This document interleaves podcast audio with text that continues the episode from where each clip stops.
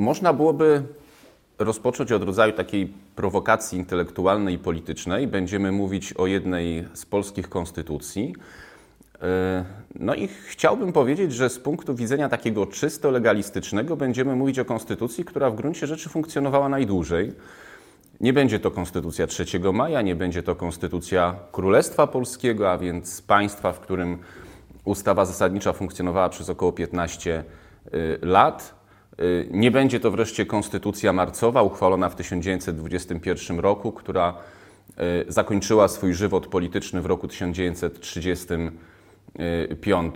Nie będzie to też konstytucja PRL-u z roku 1952 Y, ani konstytucja oczywiście obecnie obowiązująca z roku 1997, mowa bowiem o y, konstytucji kwietniowej. No i oczywiście już słyszę te protesty, przecież jak to y, konstytucja kwietniowa została uchwalona w 1935 roku, obowiązywała do końca II Rzeczypospolitej, mm, obowiązywała również w działalności polskiego legalnego rządu emigracyjnego do roku 1945. Wtedy przecież wycofano mu poparcie międzynarodowe, a więc jakżeż tu mówić o najdłużej funkcjonującej ustawie zasadniczej, ale przecież polskie rządy emigracyjne, polskie elity polityczne na emigracji w Londynie e, uznawały legalność Konstytucji Kwietniowej i na jej podstawie działały właściwie do roku 1990, wtedy kiedy e, ówcześnie urzędujący na emigracji, ostatni prezydent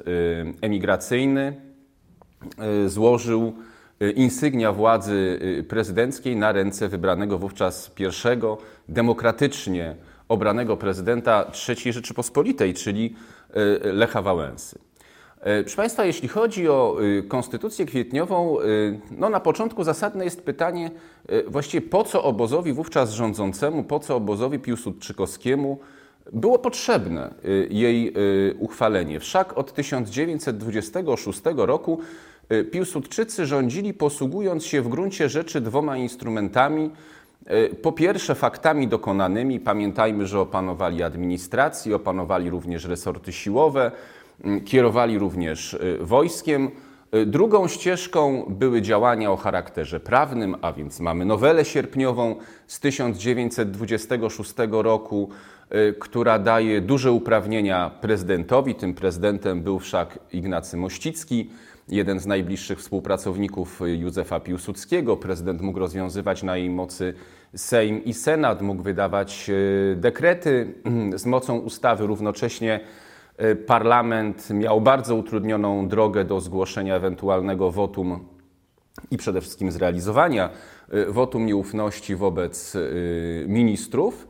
No i także został pozbawiony bardzo istotnego narzędzia, jakim był tak zwany szantaż budżetowy, ponieważ praktycznie rząd zapewnił sobie w przypadku obstrukcji ze strony parlamentu funkcjonowanie budżetu w kształcie, mm, w jakim go y, przygotował. No i było oczywiście później na podstawie noweli sierpniowej dekrety prezydenta wydawane w latach 1926-1930, zaś po roku 1930 kiedy mamy do czynienia z wyłonieniem kolejnego Sejmu, Piłsudczycy dzięki większości, jaką posiadają, bezpieczną, y, no i również dzięki temu, że byli bardzo karną, zdyscyplinowaną maszyną do y, głosowania, mogli właściwie przegłosować każdą y, ustawę. Ale musimy pamiętać i o tym, że dążenie do uchwalenia nowej ustawy zasadniczej, która miała gruntownie zmieniać państwo, było obecne. Wezwania do takiego właśnie kroku były obecne. E, w środowisku Piłsudczyków, tych, którzy wspierali Piłsudskiego przed przewrotem majowym i przez cały czas ponawiały się, przez cały czas były również e, obecne w propagandzie, w ideologii obozu rządzącego mm, e, po 1926 roku. Nie był to jedyny powód, czy nie były to jedyne powody uchwalenia Konstytucji Kwietniowej, ale do tego może wrócimy już na zakończenie.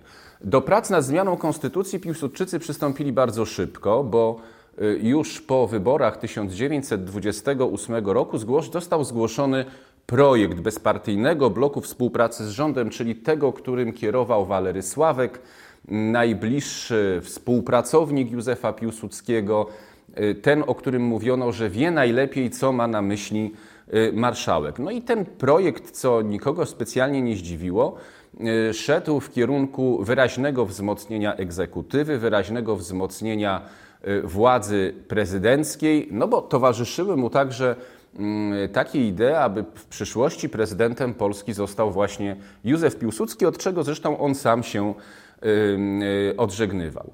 Zostały również zgłoszone mm, projekty y, klubów, czy nawet zrzeszeń klubów opozycyjnych. Swój projekt zgłosiło, zgłosił Klub y, Narodowy, swój projekt zgłosiła Lewica.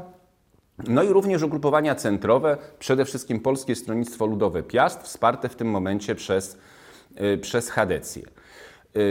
Te projekty trafiły do Komisji Konstytucyjnej, no ale zbyt długo nad tymi projektami nie popracowano. Pamiętajmy, że to był tak zwany krótki Sejm, rozpoczął się w roku 1928, natomiast już w roku 1930 następuje rozwiązanie parlamentu, y, no i swoiste rozwiązanie siłowe, to znaczy posłowie mm, opozycyjni, przede wszystkim liderzy stronnictw opozycyjnych y, są y, aresztowani, są wtrąceni do więzienia w twierdzy wojskowej y, w Brześciu. Y, I w cieniu tych wydarzeń odbywają się kolejne wybory właśnie do Sejmu, y, który rozpoczął swoją działalność w roku 1930. I tutaj następuje zmiana, bo o ile mm, projekt BBWR-u, wcześniejszy, o którym była mowa, był właściwie poprawkami do konstytucji marcowej, o tyle w Sejmie trzeciej kadencji Piłsudczycy zgłosili już zupełnie nowy projekt Y, konstytucyjny. To znaczy chodziło o nową konstytucję, nową ustawę mm, zasadniczą. W Komisji Konstytucyjnej, do której oczywiście ten y, dokument dotarł, y, Piłsudczycy posiadali większość i to większość znaczącą na 30 członków Komisji Konstytucyjnej w parlamencie. 18 stanowili zwolennicy obozu rządzącego, co dawało im właściwie możliwość przegłosowania wszystkiego, na co mieli Y, ochotę opozycja wyciągnęła w związku z tym wnioski, nie chcąc być kwiatkiem przy kożuchu, zaprotestowała przeciwko takiemu składowi komisji, przeciwko takiej procedurze i po prostu w obradach Komisji Konstytucyjnej udziału nie brała. Te prace w Komisji Konstytucyjnej zakończyły się w styczniu 1934 roku. Stąd czasami używamy takiego określenia konstytucja styczniowa również zakończyły się w styczniu y, złożeniem na forum Sejmu dokumentu, który nosił tytuł Tezy konstytucyjne. Y,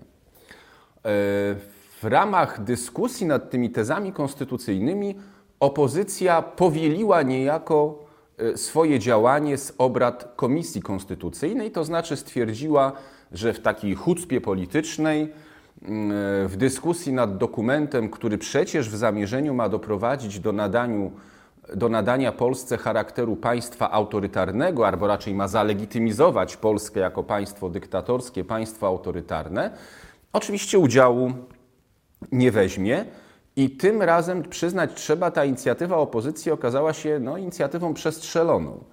Y, ponieważ Piłsudczycy, kiedy zorientowali się, że opozycji na sali nie ma, że są tylko właściwie pojedynczy posłowie, którzy mieli informować o przebiegu prac nad konstytucją, potem y, parlamentarzystów y, z, szeregu part z szeregów partii opozycyjnych, błyskawicznie przegłosowali na wniosek Stanisława Cara, który pełnił tutaj rolę sprawozdawcy Komisji Konstytucyjnej, zmianę tytułu dokumentu.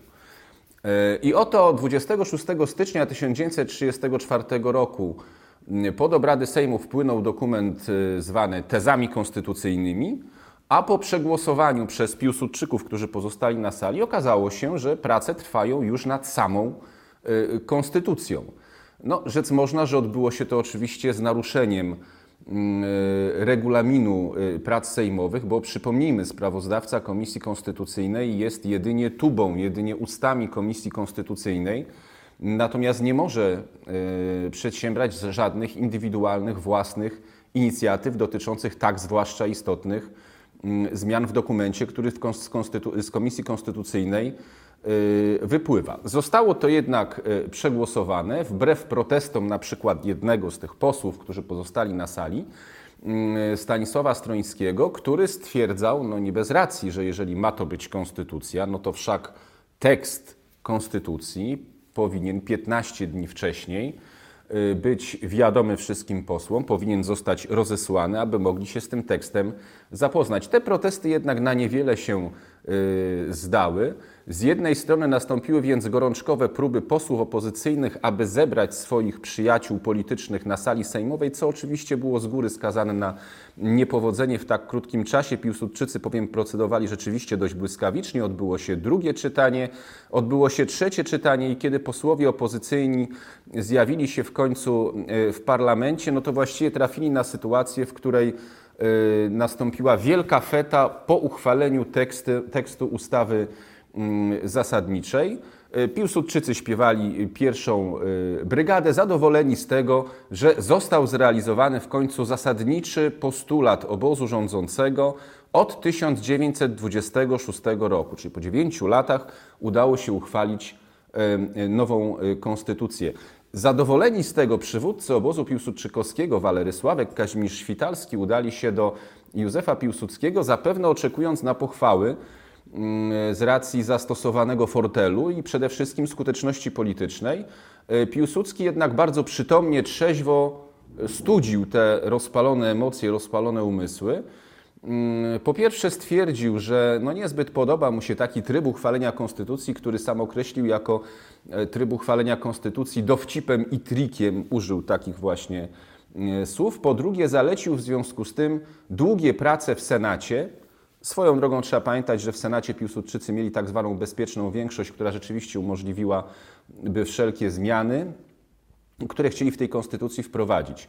Y, oprotestował Piłsudski również pewien zapis y, i to będzie bardzo istotna informacja, ponieważ ten zapis dotyczył tak zwanego Legionu Zasłużonych, a więc tworzenia swego rodzaju elity politycznej, która miałaby mieć istotne prawa, jeśli chodzi o możliwość decydowania o składzie E, parlamentu stwierdził Piłsudski, że tryb wyłaniania tej elity jest bardzo niejednoznaczny, jest trudny do przeprowadzenia i w ten sposób zanegował, tutaj uwaga, taki koronny pomysł Walerego Sławka. Okazało się, że Walery Sławek, pierwszy po Piłsudskim, nie do końca, jak widać, odczytywał jego e, intencje dotyczące uchwalenia ustawy zasadniczej. E, po pracach przeprowadzonych w Senacie w styczniu 1935 roku tekst konstytucji z poprawkami trafił z powrotem do Sejmu. Tym razem opozycja błędu nie popełniła, zjawiła się w całości. E, oczywiście zmierzając do tego, by, nie, by uniemożliwić uchwalenie konstytucji, ponieważ po poprawkach wprowadzonych do Senatu byli posłowie opozycyjni przekonani, no, swoją drogą słusznie, że będziemy wszak procedować nad tekstem konstytucji. Tymczasem Piłsudczycy zastosowali kolejny fortel, stwierdzając, że przecież to nie jest tekst konstytucji, to są jedynie teksty poprawek, a do tych tekstów poprawek Piłsudczycy posiadali większość, która umożliwiała ich y, uchwalenie.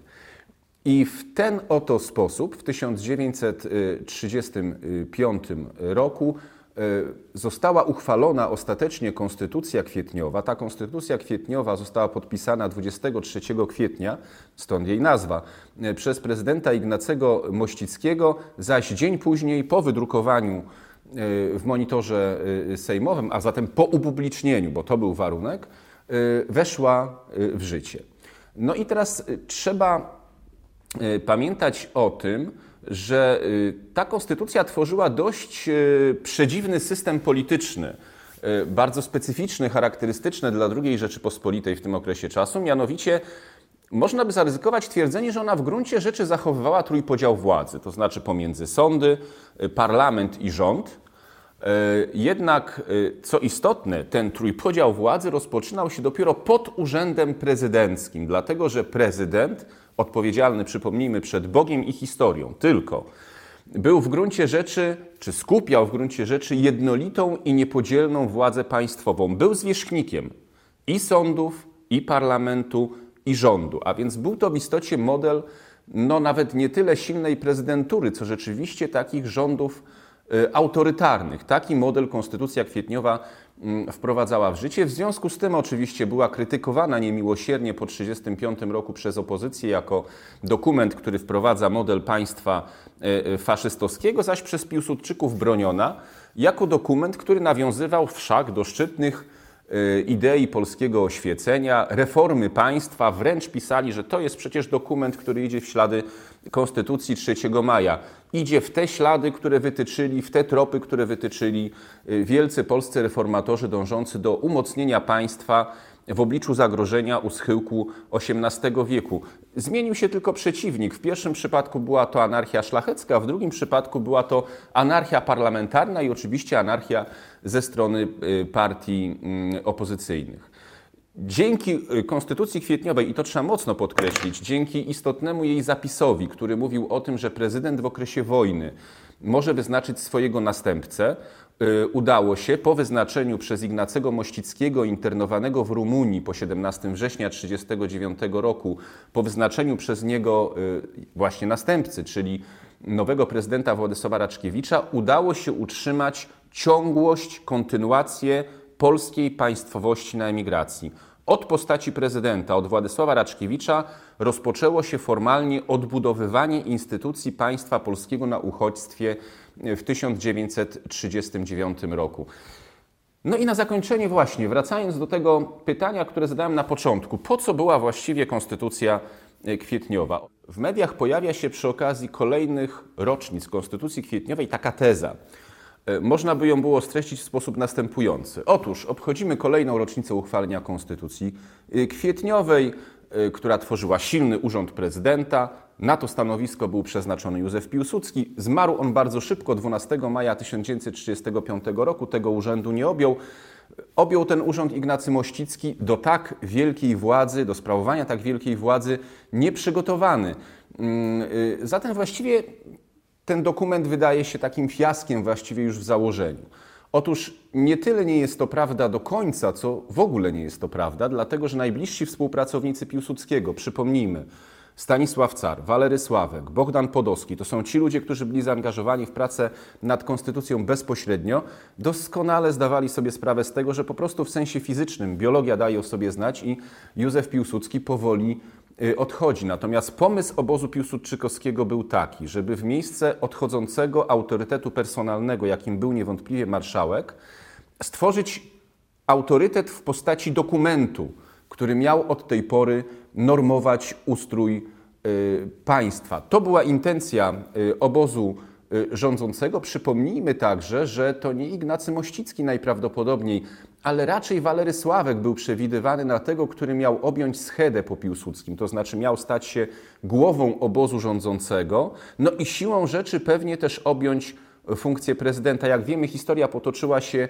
inaczej i po śmierci Piłsudskiego mieliśmy do czynienia z takim swoistym triumviratem, a więc z jednej strony prezydent Ignacy Mościcki, z drugiej strony posiadający bardzo silne wpływy w państwie nowy wódz naczelny, czyli generał, a potem marszałek Edward y, Śmigły-Ryc, no i oczywiście minister spraw zagranicznych Józef Beck.